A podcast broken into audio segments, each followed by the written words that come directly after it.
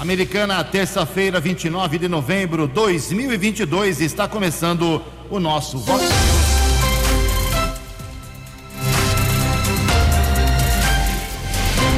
Fox News. Você tem informado. Fox News.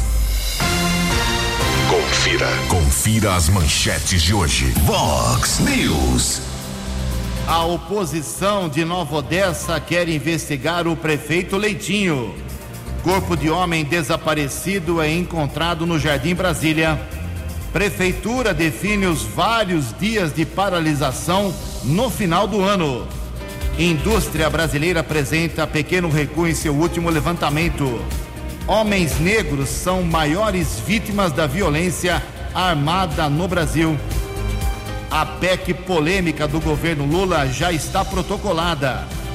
Brasil joga o suficiente para vencer a Suíça e garantir vaga nas oitavas de final da Copa do Mundo. Olá, muito bom dia, americana. Bom dia, região. São 6 horas e 33 minutos, 27 minutinhos para 7 horas da manhã desta terça-feira, dia 29 de novembro de 2022. Estamos na Primavera Brasileira e esta é a edição 3887 aqui do nosso Vox News. Tenham todos uma boa terça-feira, um excelente dia para todos vocês. Nossos canais de comunicação, aguardando aí a sua participação. Você pode entrar em contato com o jornalismo da Vox através do nosso WhatsApp, que é o 982510626.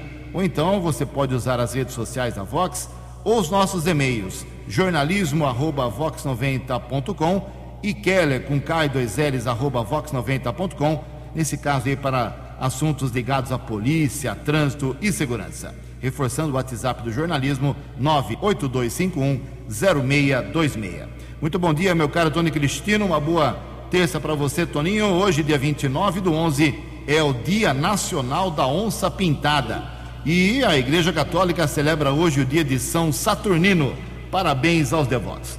6 horas e 34 minutos. O Keller vem daqui a pouquinho com as informações do trânsito e das estradas, mas antes disso, a gente registra aqui as primeiras manifestações dos nossos ouvintes. Obrigado ao prefeito de Santa Bárbara do Oeste, o Rafael Piovesan, do MDB, encaminhando aqui um convite. Hoje, às 9 horas da manhã, hoje dia 29, 9 horas da manhã, haverá a inauguração do SESB. SESB é o Centro Ecológico de Santa Bárbara, que leva o nome de Elisa Marconi Romano, ali na estrada da Cachoeira 1220, no Jardim São Joaquim. Logo mais, perdão, às 9 horas da manhã. Obrigado ao prefeito barbarense. Por falar em prefeito, agora é lei, já está aprovado, uh, já está aprovada a legislação, não tem mais volta, e o Chico Sardelli, prefeito de Americana, já sancionou, ufa, finalmente, a história da gratuidade no transporte coletivo para quem tem de 60 a 65 anos de idade. Só que não é assim, né? Você chega lá e fala que tem 60, 61, 62 anos e você não vai pagar o ônibus. Não é assim, não. Você tem que ter acesso, para ter acesso a essa gratuidade, você tem que fazer o cadastro pessoalmente lá na estação rodoviária do bairro Campo Limpo, lá no setor de cartões, ou então na central de atendimento digital no site da prefeitura. Tem que preencher um cadastro, anexar o seu RG, CPF ou, ou CNH, comprovante de endereço e também uma fotografia recente. Com o documento em mãos, se você for lá na rodoviária, eles vão imprimir para você, ou se você fizer pelo site, você mesmo imprime. Aí você tem a carteirinha de, carteirinha de gratuidade, se tem de 60 a 65 anos de idade. Problema resolvido aqui em Americana. 6 horas e 37 minutos. No Fox News, informações do trânsito, informações das estradas de Americana e região, com Keller Estocco.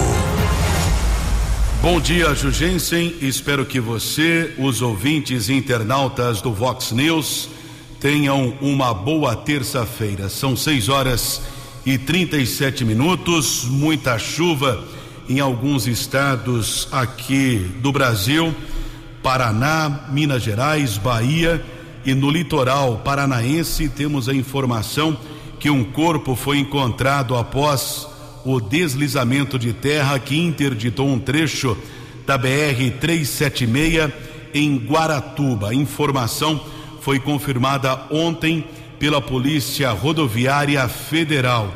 De acordo com a corporação, buscas por outras supostas vítimas foram interrompidas durante a madrugada por conta da instabilidade do tempo e devem ser retomadas ainda na manhã de hoje.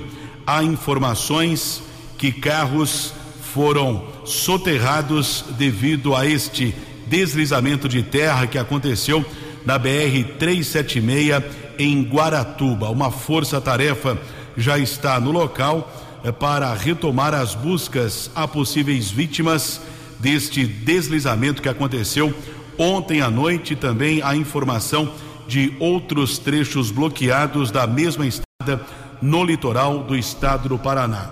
São 6 horas e 38 minutos. Aqui na nossa região, ontem, houve um acidente envolvendo um carro de passeio e uma motocicleta, quilômetro 102 da rodovia Ayanguera, região de Campinas, na pista sentido São Paulo. O condutor da moto ficou ferido, foi encaminhado pelo serviço de resgate da concessionária da rodovia para o Hospital Estadual Leandro Francischini. Outro acidente, também ontem, colisão envolvendo dois carros de passeio, quilômetro 97, também da rodovia Anhanguera em Campinas, na pista sentido americana. Apesar da colisão, ninguém ficou ferido. E atualizando as informações das estradas nesta manhã de terça-feira, dois trechos congestionados na rodovia Ayanguera, na Grande São Paulo, entre os quilômetros 24 e 21, também 14 ao 11, Bandeirantes. Motorista também enfrenta congestionamento de ao menos 2 quilômetros entre o 15 e o 13. Aqui na nossa região, por enquanto, 2 quilômetros de lentidão, acesso da Ayanguera para Dom Pedro, região de Campinas. 6 e 39. Fale com Jornalismo Vox. Vox News. Vox 982510626. Muito obrigado, Keller. Agora 6h40, relógio pulando, 20 minutos para 7 horas. Os vereadores, considerados vereadores da oposição lá em Nova Odessa, querem uma nova comissão de inquérito para investigar atos do prefeito Cláudio Schuder, o leitinho do PSD. Os vereadores que tentam a chamada SEI da Ponte, a Comissão de Inquérito da Ponte, são Silvio Natal, que é o Cabo Natal, a Márcia Rebeschini, que foi candidata a deputada e muito mal votada, e Oséias Domingues Jorge. Eles fizeram o pedido de instalação dessa comissão especial de inquérito, já está protocolado na Câmara Municipal de Novo Odessa. O objetivo é apurar, ah, segundo eles, diversas irregularidades envolvendo as obras que foram realizadas sobre o córrego Capuava.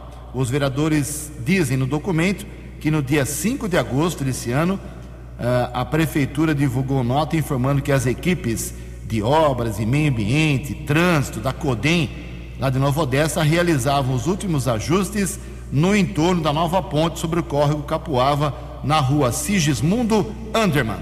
Na ocasião, a prefeitura informou que a inauguração estava prevista para 13 de agosto. Né? Porém, nos dias 9 e 10 de agosto, o muro de contenção lateral desabou devido às leves chuvas registradas. Os vereadores eh, lá de Nova Odessa afirmam que visitaram a ponte, constataram irregularidades como rachaduras, calçada com problemas, formação de buraco no asfalto próximo à boca de lobo, enfim. E agora eles querem uma investigação parlamentar para saber como foi conduzida essa obra, como foi investido o dinheiro eh, público de Nova Odessa na chamada ponte eh, sobre o córrego Capuava. Só que lá tem uma lei em Nova Odessa que não permite que uma comissão de inquérito, eh, é diferente da americana, por exemplo, de Santa Bárbara. Ah, aqui pode ter uma, duas comissões de inquérito ao mesmo tempo. Lá não. Enquanto não termina uma comissão de inquérito, não pode começar outra.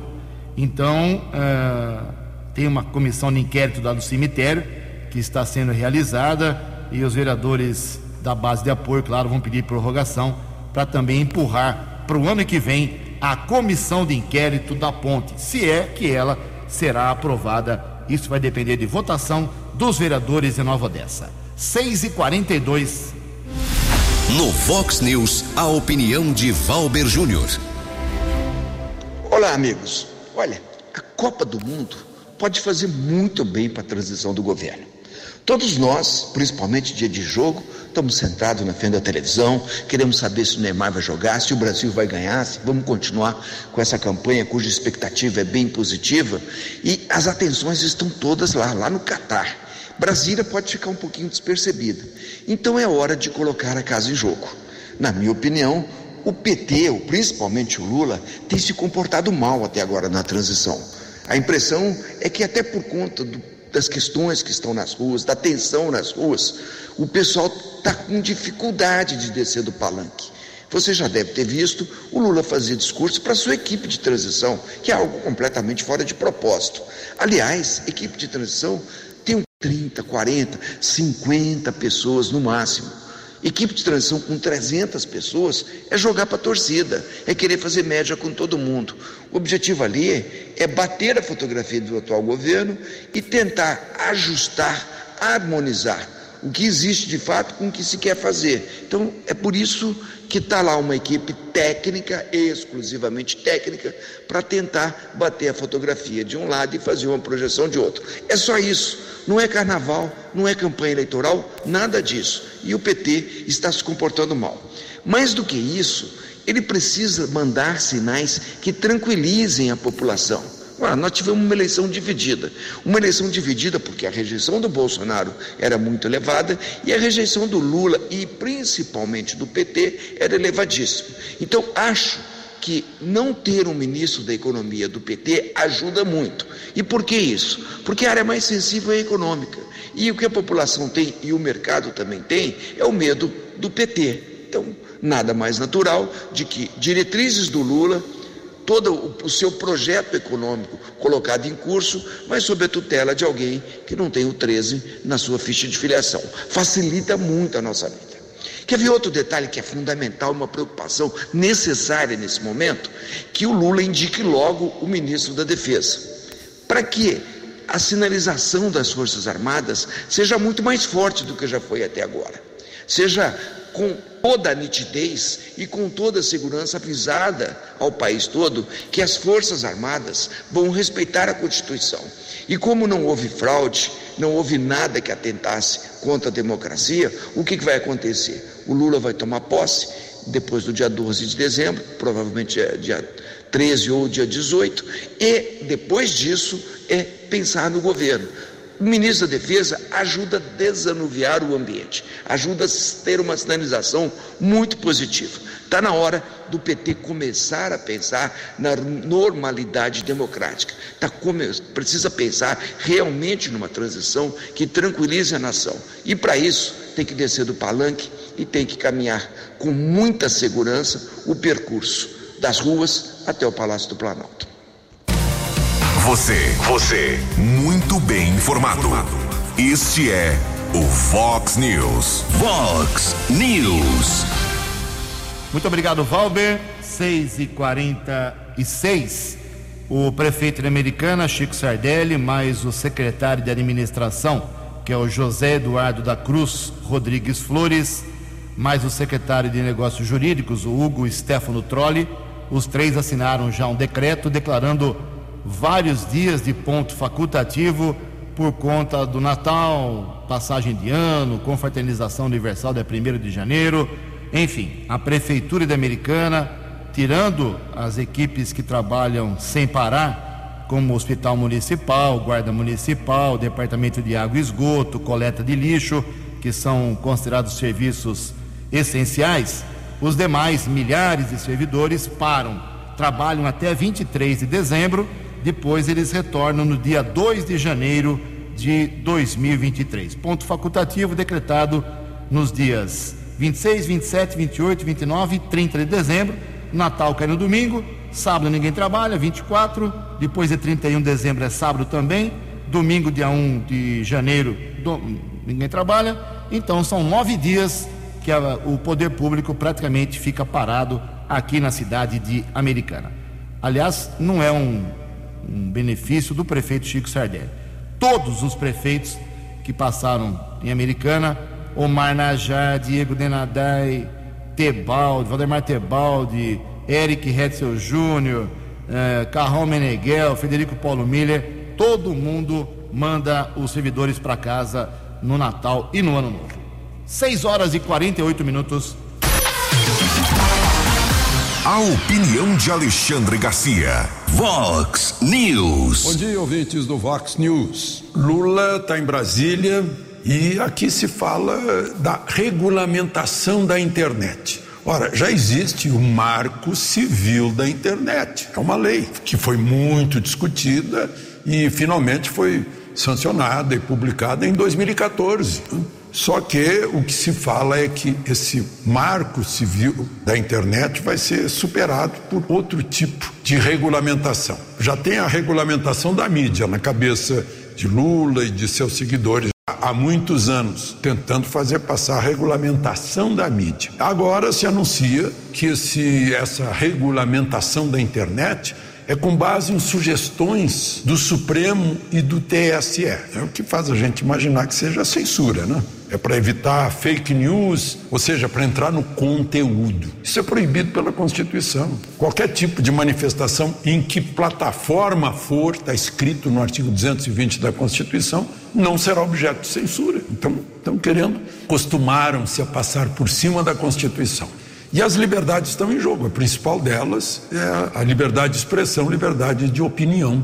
Fala-se até que vai ser criada uma secretaria dessa mídia digital. Muita gente já está chamando de Ministério da Verdade, com base no George Orwell 1984. Aliás, o Brasil está sendo assim uma espécie de realização de profecias de George Orwell. De Brasília para o Vox News, Alexandre Garcia. Previsão do tempo e temperatura. Vox News. De acordo com informações da agência Climatempo, esta terça-feira aqui na região da Americana e Campinas será um dia de sol com aumento de nuvens ainda pela manhã. Pancadas possíveis de chuva à tarde e à noite. A máxima hoje aqui em Americana e cidades mais próximas vai a 29 graus. Casa da Vox agora já marcando 21 graus. Vox News. Mercado Econômico. 6 e 50 10 minutos para 7 horas. Ontem a Bolsa de Valores de São Paulo, pregão praticamente estável.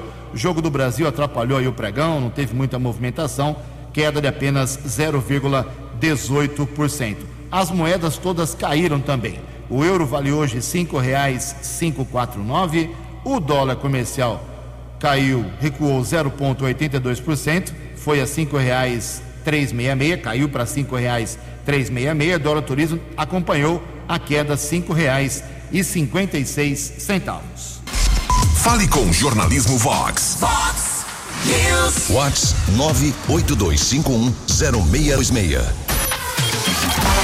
Vox News. As balas da polícia com Keller Estocou.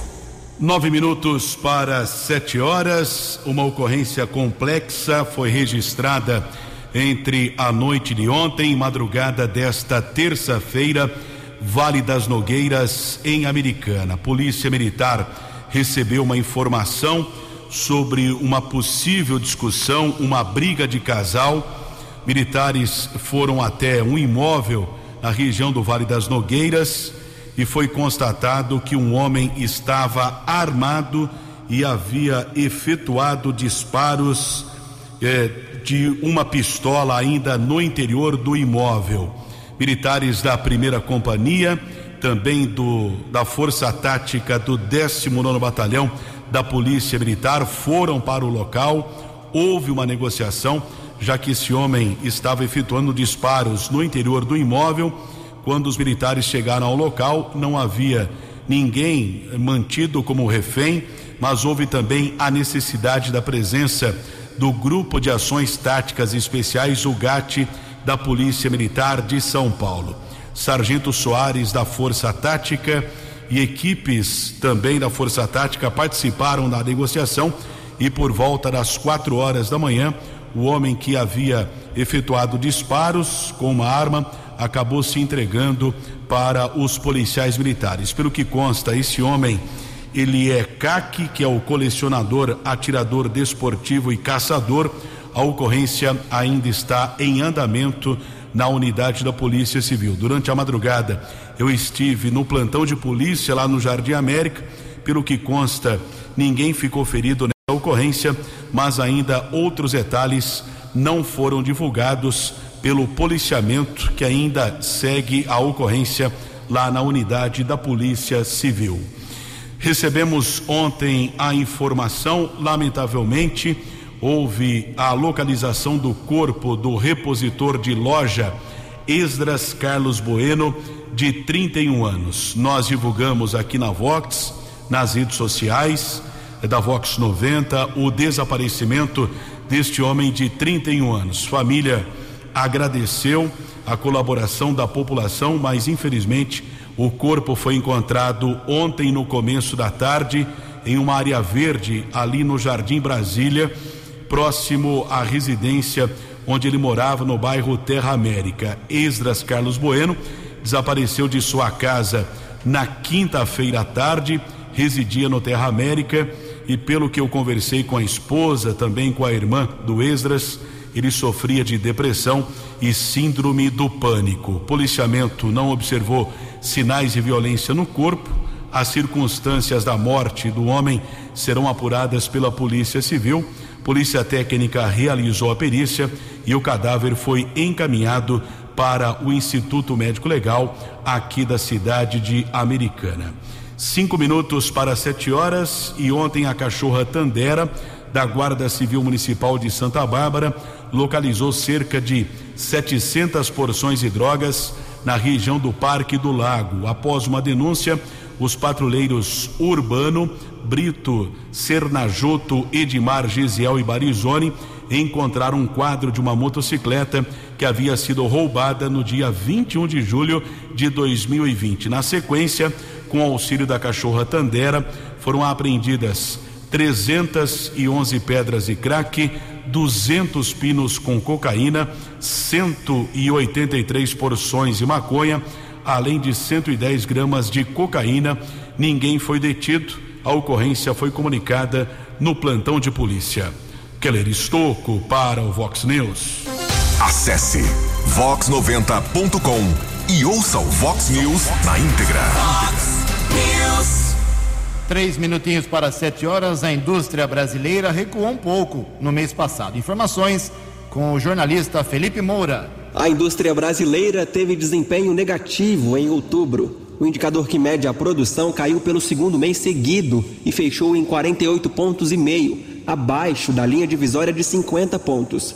Isso significa que a produção está se retraindo. O mesmo se viu no emprego industrial que depois de crescer cinco meses consecutivos diminuiu. O índice de evolução do nível de estoques aumentou para 51 pontos e meio em outubro. Como está acima da linha divisória, indica que houve mais produtos em estoque em relação a setembro. Outro indicador, o índice de estoque efetivo em relação ao planejado subiu de 50,9 para 52,4 pontos. É o pior resultado para o mês desde julho de 2019. Segundo o gerente de análise econômica da Confederação Nacional da Indústria, Marcelo Azevedo, a combinação de resultados negativos em todos os indicadores serve de alerta para os empresários. Os resultados acendem um sinal de alerta nesse mês de outubro para a indústria, sobretudo por conta da questão dos estoques. Né? Os estoques aumentaram bastante, ficaram acima do planejado pela, pelas empresas, então mesmo apesar da produção ter recuado um pouco na passagem de setembro para outubro, ainda assim houve frustração dos empresários. Né? Eles é, venderam menos do que esperavam, por isso o estoque aumentou para cima do planejado. A intenção de investimento dos empresários da indústria também caiu, de acordo com a CNI. O índice fechou o mês no mesmo patamar desde agosto de 2020 passado o período eleitoral, as, as empresas voltam, volta a discussão de, de, alguns problemas que a indústria já vem enfrentando há algum tempo, se espera que tenha avanço. Né? Se por um lado a questão de falta de insumos matérias-primas que prejudicou tanto a indústria nos últimos meses vem perdendo importância, mas ainda é um, um trave importante, outros problemas como, a, como taxas de juros elevadas vão é, ganhando importância atrapalhando a atividade industrial como um todo. Em novembro, os indicadores que medem as expectativas dos industriais caíram de forma considerável. De modo geral, os empresários esperam contratar menos trabalhadores, comprar menos matérias-primas e também exportar em menor quantidade. Reportagem Felipe Moura. Dinâmico, direto e com credibilidade. Vox News. 6 horas e 58 minutos, dois minutos para 7 horas, um minuto para 7 horas agora. Deixa eu fazer uma reclamação antes do Kelly trazer a atualização do trânsito. Nosso ouvinte aqui, deixa eu pegar o nome dela certinho, é a Neia. A Neia está dizendo que continua o vazamento na rua Cacilda Franco, de Arruda Guele. Essa rua fica no Bosque dos Ipês. É, muita água desperdiçada, ela mandou foto, vídeo aqui. Estou encaminhando lá para o DAI, viu, Neia?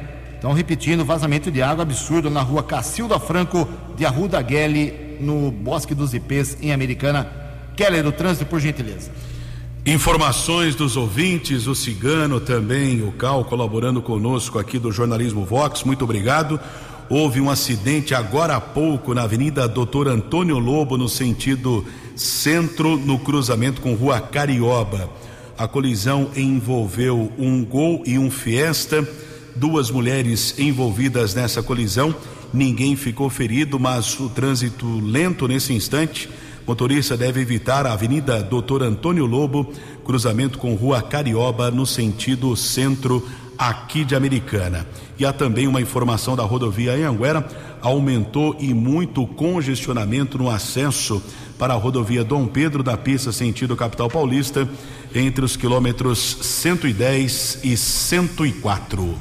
Obrigado, Kelly. Às 7 horas em ponto. Está completando um mês hoje em que muitas pessoas estão fazendo manifestos pacíficos em frente a unidades militares. No caso aqui de Americana, lá no tiro de guerra 02045.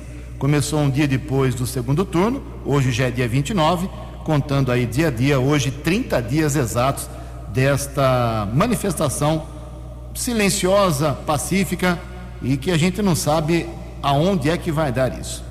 Não é só em Americana, são várias unidades militares por todo o país. Nós estamos acompanhando, esperando para saber uh, o que isso vai significar a partir do momento em que o presidente eleito Lula do PT tomar posse no próximo dia 1 de janeiro. Sete horas, um minuto. A opinião de Alexandre Garcia. Vox News. Olá, estou de volta no Vox News. Acho que vocês já ouviram muito intelectual brasileiro dizendo que essa história de foro de São Paulo é uma lenda, que isso não existe né? fundado por Fidel Castro e Lula, lá atrás. Agora, o que não existe, teve uma reunião faz uma semana, e eu vi a reunião, o vídeo da reunião com o Nicolás Maduro falando. Né? E ele fala e faz uma saudação. Eu vou abrir aspas para ler a saudação dele para vocês. Né? Ele diz assim: que as eleições, né? as eleições, eh, as vitórias eleitorais de Gustavo Pedro Petro na Colômbia e de Luiz Inácio Lula da Silva no Brasil abrem uma grande oportunidade para construir uma nova era geopolítica, uma nova democracia, nova democracia, assustador, né?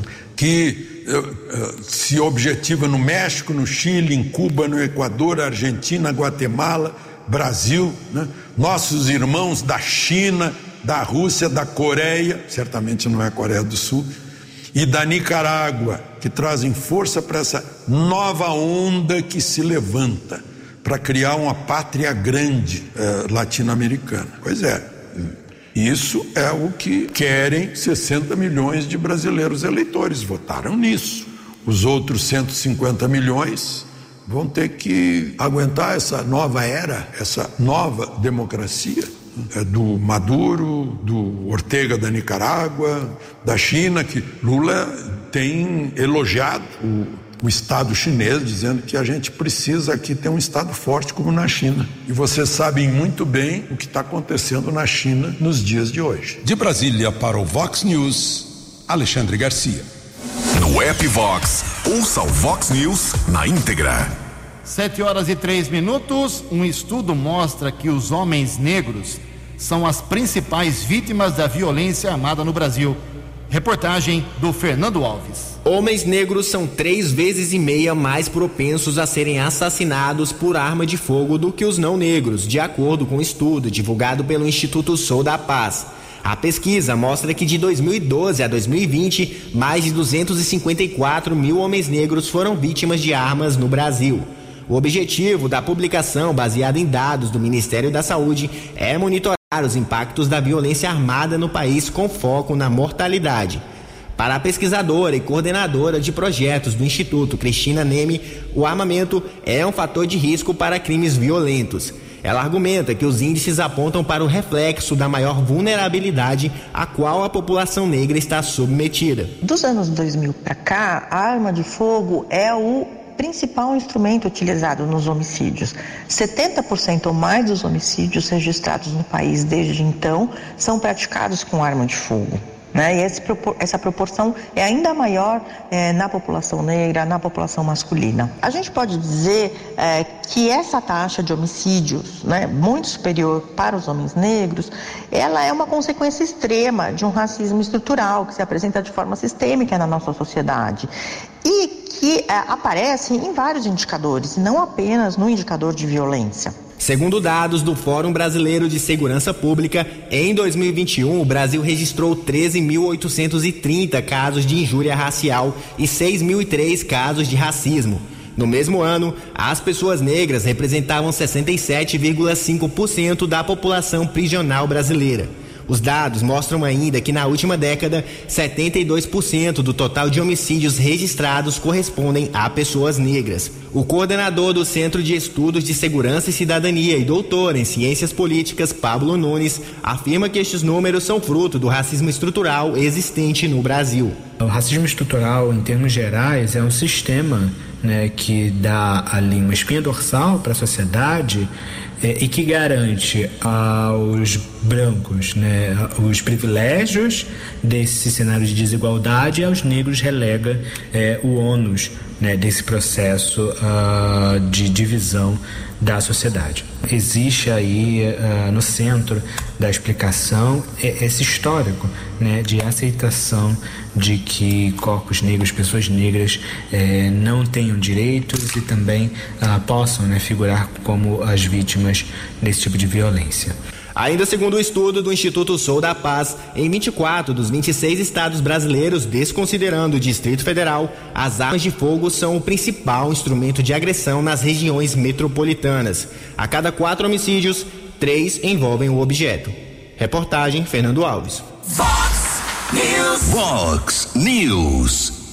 Muito bem, são sete horas e seis minutos. Copa do Mundo. Hoje eh, começa a terceira rodada da fase de grupos, da primeira fase da Copa do Mundo. Então, a partir de hoje, não tem mais aqueles jogos às 7, às 10, às 13 e às 16 horas, porque os jogos de cada grupo, como podem valer vagas, ninguém pode entrar em campo sabendo o resultado de concorrentes. Então, os jogos serão hoje, amanhã, quinta e sexta, todos eles dois jogos ao meio-dia e dois jogos às quatro horas da tarde. Ontem o Brasil, com gol de Casemiro, aos 37 minutos do segundo tempo, venceu a equipe da Suíça por 1 a 0. Futebol bem abaixo do esperado, mas o que importa na Copa do Mundo, meu amigo, é vitória. Se é exibição não serve para nada. Quantos países já foram campeões mundiais sem jogar futebol bonito? O que eles querem realmente é a soma de pontos. O Brasil tem dois jogos, duas vitórias, não tomou nenhum gol goleiro Alisson não fez uma defesa. Ontem o jogo foi bem difícil porque a, a, equipe da Suíça, a seleção da Suíça, montou um verdadeiro ferrolho lá atrás.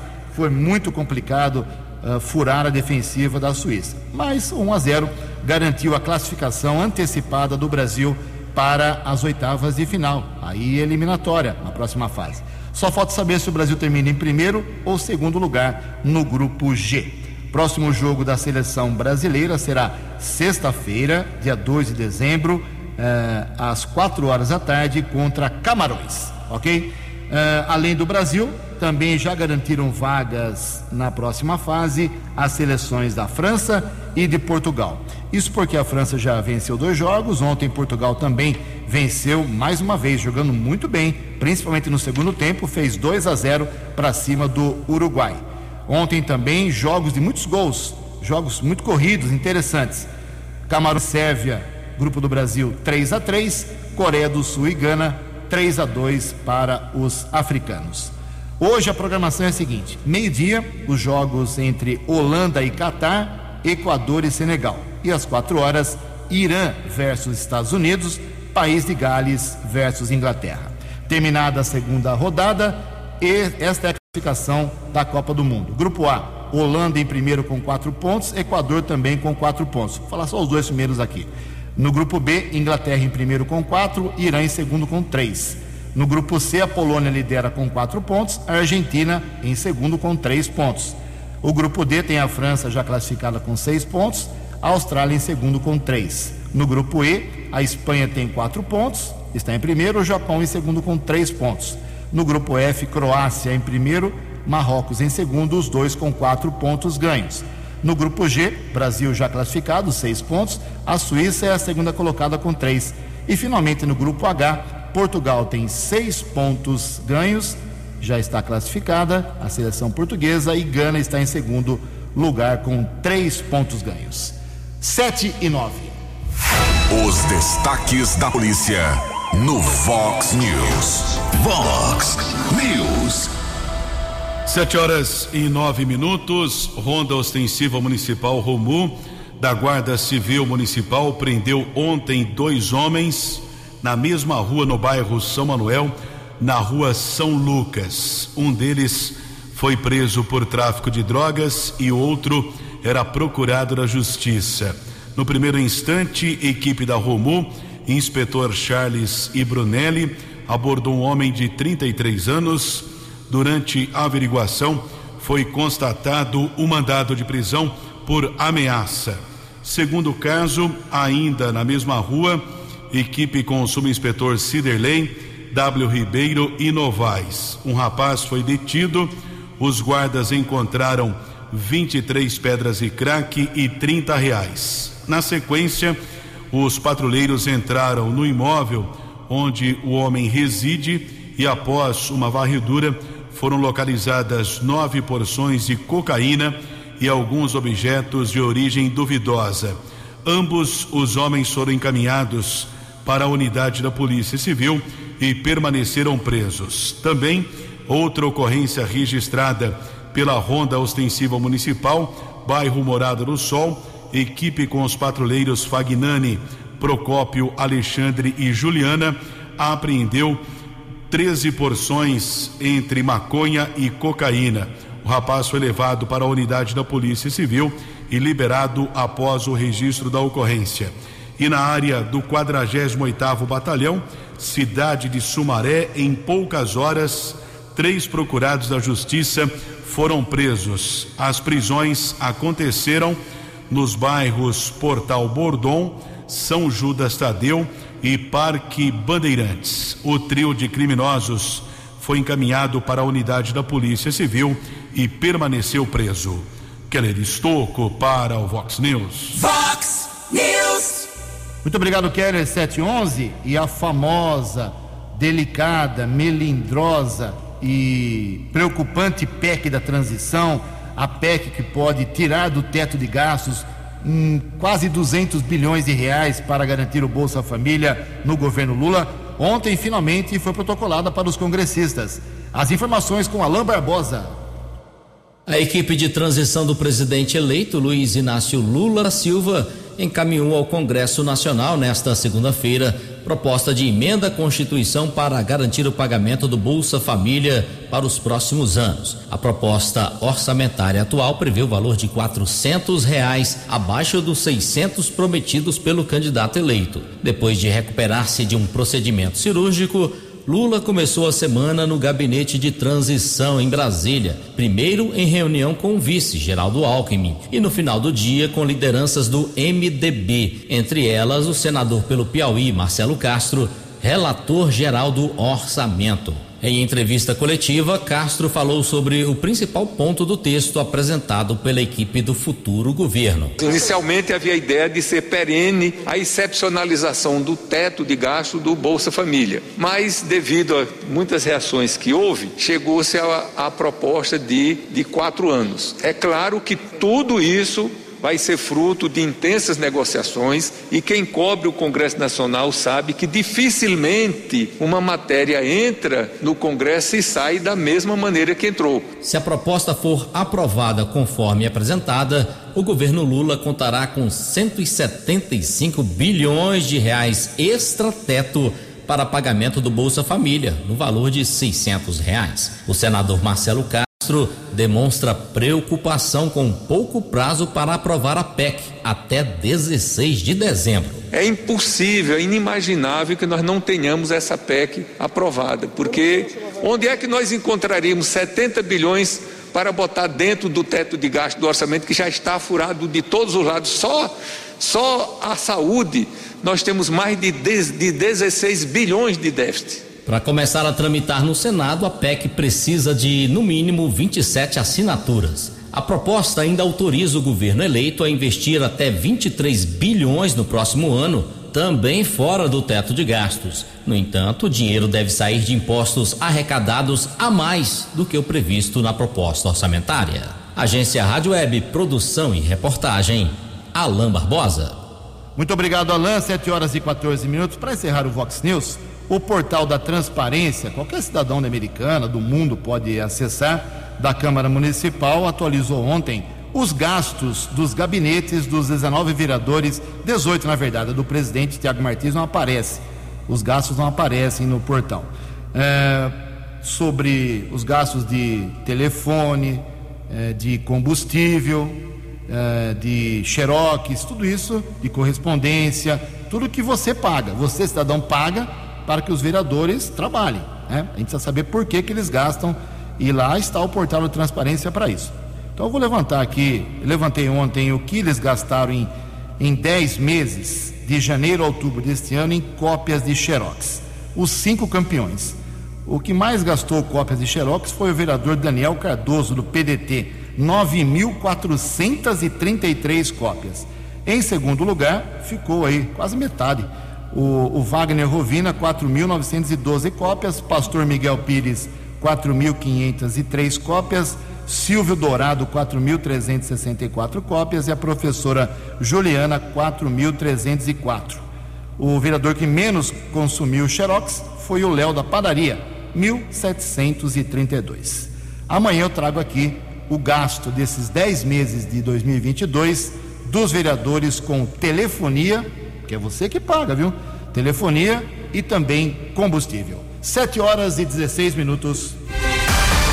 Você acompanhou hoje no Fox News. Oposição de Nova Odessa quer investigar o prefeito Leitinho por causa de uma ponte. Corpo de homem desaparecido é encontrado em Americana. Prefeitura define os vários dias de paralisação nas festas de final de ano. Indústria brasileira apresenta recuo em seu último levantamento. Homens negros são maiores vítimas da violência armada no Brasil. A seleção brasileira joga o suficiente para vencer a Suíça e garantir vaga antecipada às oitavas de final da Copa do Mundo. Jornalismo dinâmico e direto. Direto. Você. Você. Muito bem informado. Formado. O Fox News volta amanhã. Fox News. Fox News.